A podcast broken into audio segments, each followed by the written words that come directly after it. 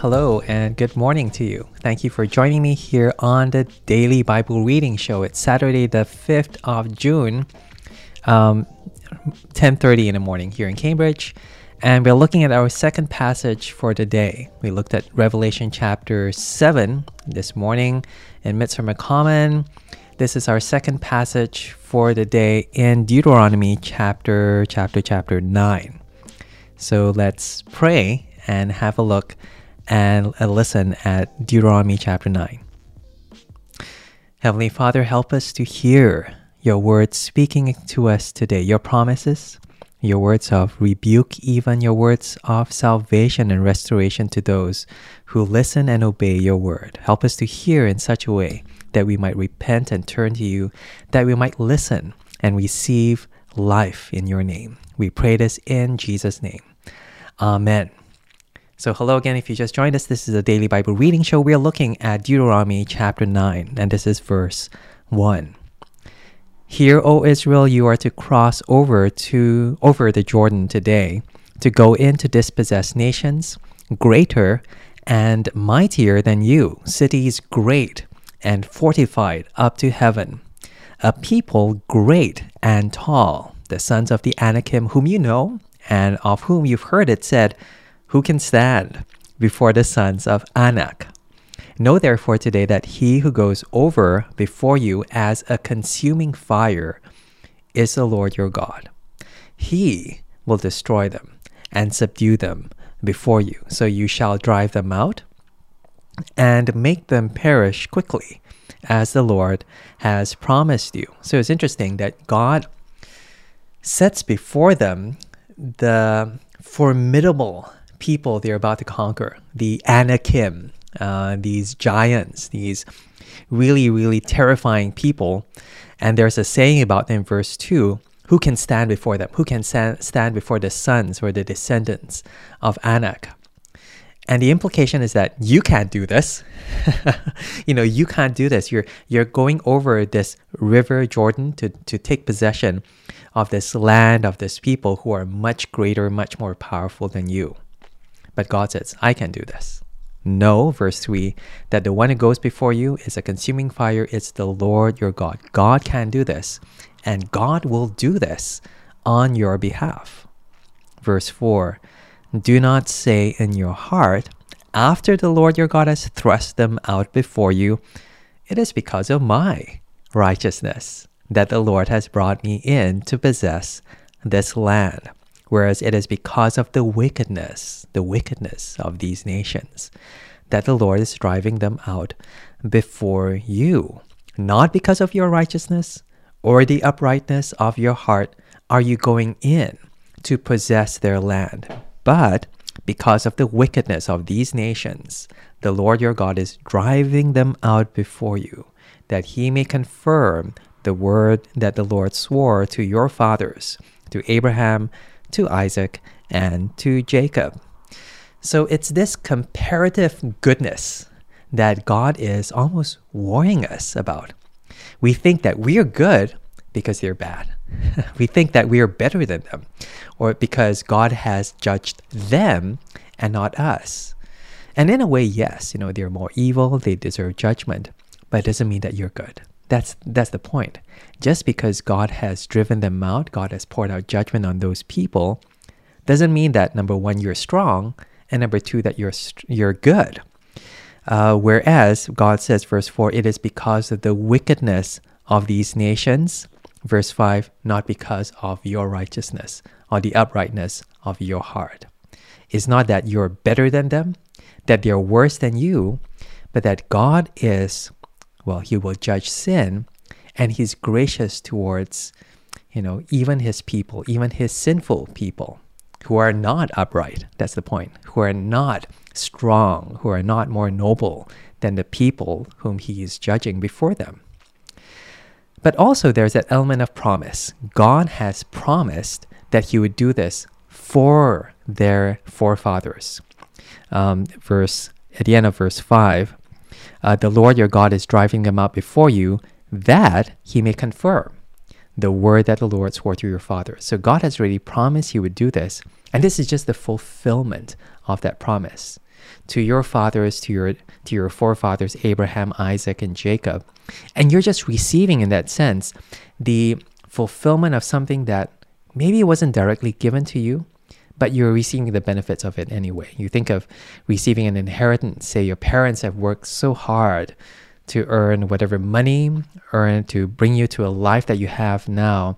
You know, it's because of their fulfillment, because of uh, something that they did that you now receive, like the overflow of that blessing. Not because of you again, but because of that overflow, because of that faithfulness that God has given in that promises to Abraham, that you now receive this Israel as Abraham's children.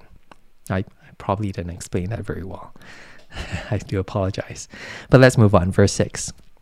And know therefore that the Lord your God is not giving you this good land to possess because of your righteousness, for you are a stubborn people.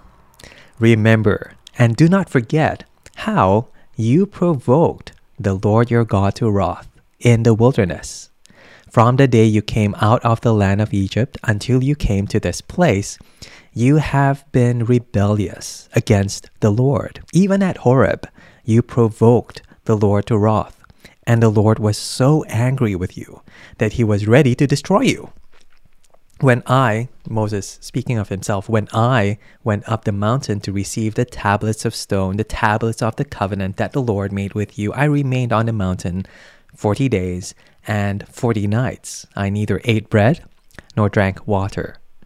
And the Lord gave me the two tablets of stone written with the finger of God, and on them were all the words that the Lord has spoken with you on the mountain out of the midst of the fire on the day of the assembly. And at the end of the forty days and the forty nights, the Lord gave me the two tablets of stone, the tablets of the covenant. Then the Lord said to me, Arise, go down quickly from here, for your people whom you brought out from Egypt have acted corruptly. They have turned aside quickly out of the way that I commanded them. They have made themselves a metal image. And God here reminds them in the central section of this whole chapter of you know of promise they're going to take over this land and they're going to kick out all these evil people that they're evil reminds them of the most horrible mess up, the biggest mistake they ever made before God, when God almost destroyed them. Right when God was giving them their law, giving them, you know, the Ten Commandments through Moses, they were rebelling against God. And God says, I remember that.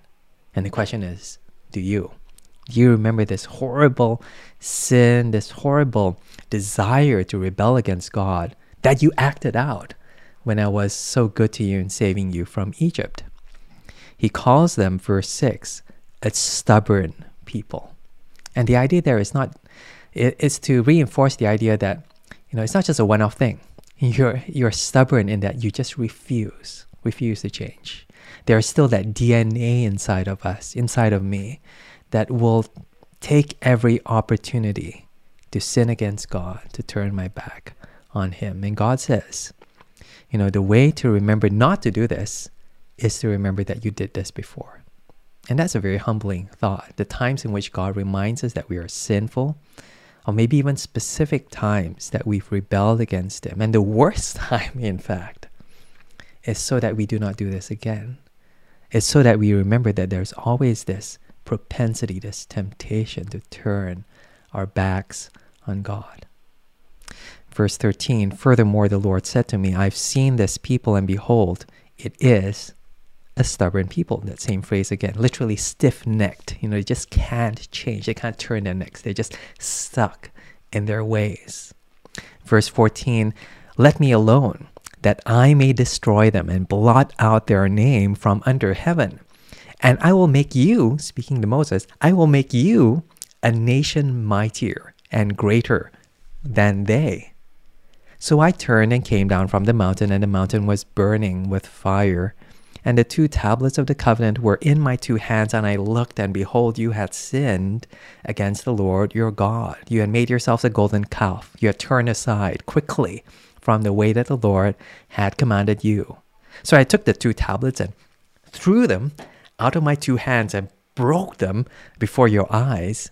Then I lay prostrate before the Lord as before 40 days and 40 nights. I neither ate bread nor drank water because of all the sin that you had committed in doing what was evil in the sight of the Lord to provoke him to anger. For I was afraid of the anger and hot displeasure that the Lord bore against you, so that he was ready to destroy you. But the Lord listened to me that time also. And the Lord was so angry with Aaron that he was ready to destroy him. And I prayed for Aaron also at the same time. Then I took the sinful thing, the calf that you had made, and burned it with fire and crushed it, grinding it very small until it was fine as dust. And I threw the dust of it into the brook that ran down from the mountain the phrase that you see repeated here again and again in the section we just read is how the Lord is angry. The Lord is angry. The Lord is angry. Verse 18, the Lord to provoke him to anger. Verse 19, I was afraid of the anger and hot displeasure. Uh, verse 20, and the Lord was so angry with Aaron. And it reinforces that you know, sin is just so, so uh, heinous, so, so despicable. It makes God angry when he sees my sin and your sin. And there was a time when God wanted to destroy us because of our sin. And what made it better was not us. It's not that we we then said sorry, but that someone stood in our place. Moses, he bowed down prostrate before God and begged for our forgiveness on our behalf. He did it for us. We didn't do it for ourselves. Someone stands in between. And here Moses is foreshadowing Jesus. Someone whom God has a relationship with, someone who God has pleasure with, God, someone God will listen to. And therefore, for his sake, for Jesus' sake, we are forgiven of our sin. He takes our displeasure, if you like. He takes our judgment. He takes God's anger. And so we receive his pleasure, His blessing, His forgiveness. Verse 22 At Taberah also, and at Massah and Kibroth Hattaavah, you provoked the Lord to wrath. The idea is that this happened again and again and again. and when the Lord sent you from Kadesh Barnea, saying, Go up and take possession of the land I have given you, then you rebelled against the commandment of the Lord your God and did not believe him or obey his voice. You have been rebellious against the Lord from the day that I knew you. All these different events, you know, from Massah, you know, the complaining and the arguing and, uh, against God, and even Kadesh Barnea when they wouldn't go into the land again and again and again, they sinned and turned against God. This is something that they've had a long history of doing. Verse 25 So I lay prostrate before the Lord for these 40 days and 40 nights, because the Lord had said he would destroy you. And I prayed to the Lord, O Lord God, do not destroy your people and your heritage, whom you've redeemed through your greatness, whom you've brought out of Egypt with a mighty hand. Remember your servants, Abraham, Isaac, and Jacob. Do not regard the stubbornness of the people, or their wickedness, or their sin, lest the land from which you, should, you brought us say, Because the Lord was not able to bring them into the land that he promised them, and because he hated them, he has brought them out to put them to death in the wilderness. For they are your people and your heritage, whom you brought out by your great power and by your outstretched arm. So, this is the flip side of remembrance. On one side, we've seen that we need to remember that we are sinful that we have done all these things deserving of death of God's judgment. And we've done it again and again and again. And you would imagine the flip side to that is to remember God's goodness, remember God's salvation. And that's true. But here, interestingly, God is caused to remember, or rather, how do I put this? Moses uses the word remember, applying it to God, not to us. We are supposed to remember our sin, but God is supposed to remember his faithfulness, His power, His salvation. And so, uh, where where does it say at verse twenty seven? Remember your servants, Abraham, Isaac, and Jacob. Here is Moses, and this is a very bold thing to do. Imagine going up to God and saying, God, do you remember you made those promises? God, do you remember those are your people? God, do you remember that you said you would do this and you're good and you're gracious? And God says, Oh, yeah, okay, thanks for reminding me. Which is strange, you know, God would know everything. Why would he forget? But again, here's the special role of Moses to remind God of his character, of his promises to us. And someone then who stands on, we can't do this because we have no right to do We are sinful before God. But because he is good and he is holy, and therefore this word that he's spoken to us of salvation is true, we can remind God, you are good, you are holy. Well, we can't do this, but Moses can do this, Jesus does this. And in a way, he gives us the ability to do this through Jesus' word, through this word here. Now, here is this record of all the times God responded to our sin with grace. All the time God responded to our death, to our slavery with salvation, with freedom, with this blessing. And essentially, this reminder is for us, but also for God. It's a reminder to God that He has promised to do this, and therefore He will. And I get, I don't know what that does for you. For me, it's just such a reassurance it's such a reassurance that God has promised that He will save us, that He has forgiven us, and He will redeem us all the way to the end. You know, if we didn't have, imagine if we didn't have this word, we didn't have this guarantee, how would you know? How would you know that you're a Christian? How would you know that you will be forgiven of that sin that you did? How would you know that God even loves you? If not for God's own word to us, own promises to us that says, Yes, I do love you. Yes, I have sent Jesus Christ to die for your sins on your behalf, even though you could not do it, but I sent him to do it on your behalf. And yes, you are my child, and you will be with me at the end of the age for all of eternity. If God did not say these things, we would not have an inch, you know, even a slightest notion of assurance of, of, of, that we, we couldn't even say this, that, that, you know, we are forgiven. You know, what right do we have to do this? But it's because God has said this to us and God's word is true that we can say this to ourselves and, and, and we can even say this. Humbly, of course, we can even say this back to God in prayer and in praise before the God who has blessed us with His word, who will save us from our sins. That's Deuteronomy chapter 9. Yeah, thank you for joining me. Um, I should mention uh, that today is the 200th day of the Daily Bible Reading Show. So we have some, well, we have the usual stuff happening today. I'm just going to cover through the passages today. But I'm also doing something interesting. Thanks to Dorna for that uh, suggestion to do a food challenge. So that's something I'm planning out. There's this food illustration challenge. I have all these four passages I'm reading today. I did uh, Revelation chapter 7 this morning. I just finished, well, I just covered uh, Deuteronomy chapter 9. That's the episode you're listening to now. I have these two other episodes. But in addition to all this, I'm also going to do an illustration for each one uh, I haven't decided yet how to do this, but I did some shopping this morning, got some interesting food items, and so I'm going to choose a different food item for each passage. And I might do either maybe a short video for each one or maybe a long video compiling all of them. I haven't decided that yet. But look out for that. And thank you again for joining me today looking at Deuteronomy chapter 9. Why don't we pray together, compare, compare, uh, commit this, this time to God. Thank you so much, Father, that you speak your truth to us, revealing even your will and your forgiveness to us in Christ. Remind us of our sin, but remind us also of our salvation through our Savior, through our Lord Jesus Christ, that we might look to Him, we might hold on to Him, and we might trust in Him and in Jesus alone. In His name we pray. Amen. Thank you for joining me. Take care. God bless. And see you soon. See you soon in the next one. Take care. Bye.